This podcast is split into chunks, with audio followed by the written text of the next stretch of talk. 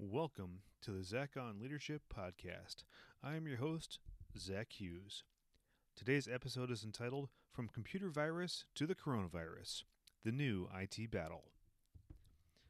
I've been fighting computer viruses on behalf of the companies I serve for over 20 years. This is the first time I've had to deal with the impact of a biological virus. It's interesting. There are some similarities and some differences.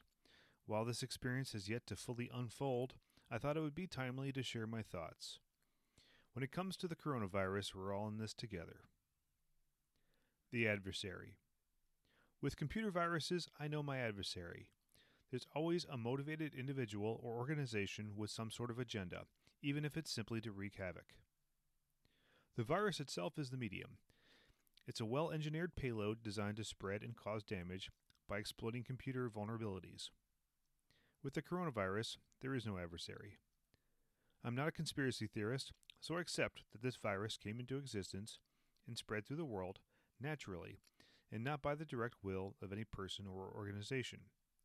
This is a unique and unprecedented natural disaster. The incident response When a computer virus hits, we mobilize into action.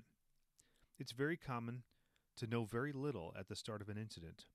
Early assumptions can be wrong, and it's very common to operate in a fog of war situation. Regardless, we initiate our communication and coordination plans and act on the best available intelligence. Incident response is similar with coronavirus. CHS values safety.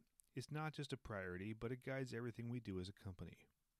We assembled right away and started making decisions and communications based on the knowledge available at the time. What is apparently obvious with the coronavirus is the quick cycle time needed on information gathering, collaboration, and decision making. It's real time and around the clock. The experts. Even though I've been working with computer viruses for over 20 years, I don't consider myself an industry expert. I might be the smartest person in the room on the subject, depending on the room, but that's not enough. I make a habit of engaging actual experts such as security researchers, analysts, consultants, and cyber defense companies. When it comes to biological viruses, I'm even less of an expert. I watched the 1995 movie Outbreak over the weekend, so that's my level of education on the subject. I rely on the CDC, our State Department of Health, and the environmental health and safety professionals at my company. The mitigation. Computer virus mitigation can be complicated, and the steps vary based on the type. Sometimes the most impactful viruses have a novel aspect, which makes for a more creative mitigation process. In general, we mitigate computer viruses by patching vulnerabilities, applying antivirus signatures, updating firewalls, rebuilding computers, and restoring good data from backups. The mitigation for the coronavirus is social distancing by eliminating travel and adopting universal work from home. Enabling my company's workforce for work from home has been my full time job for a little over a week now. We're not perfect, but it has been going pretty well, all things considered.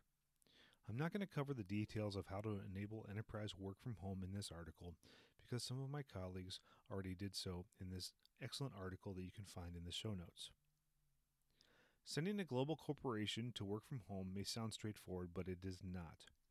We've had a team working around the clock, including weekends, to make this as smooth as possible. And of course, it's not just about the technology solutions, but also the clear communication and coordination that goes along with it. The consequence of failure. I'm the type of person that likes to picture the worst case scenario. I let it rattle around in my mind. I let it disturb me a bit. Then I accept it and do my best to improve upon that scenario without fear. The worst case scenario for a computer virus is lost money and lost or compromised data. That's bad, really bad, but no one dies. Computer viruses are capable of causing kinetic damage, especially in our world of internet connected industrial control systems. But those cases are rare and isolated today, Hopefully, it'll stay that way. The worst case scenario for coronavirus is hard to accept. Without a doubt, lives are at stake. Few computer viruses have shuttered large companies, but I know that most large companies are enacting their business continuity plans to do just that. Make sure the business continues. In conclusion, I'll come right out and say it. I like battling computer viruses a whole lot more than I like battling biological viruses. This isn't particularly fun, but our work is mission critical. Our companies, our families, and our society is counting on us to do our part. I'm grateful that I get to work alongside a group of competent and committed professionals who work as a team to do big things. I'm certain that I'm not the only one who's gone from fighting computer viruses to fighting the coronavirus. How's it going on your team? I'd love to hear your thoughts on the subject. Are you enjoying the Zach on Leadership program? Please share it with your colleagues. That's all for this week's episode of the Zach on Leadership podcast.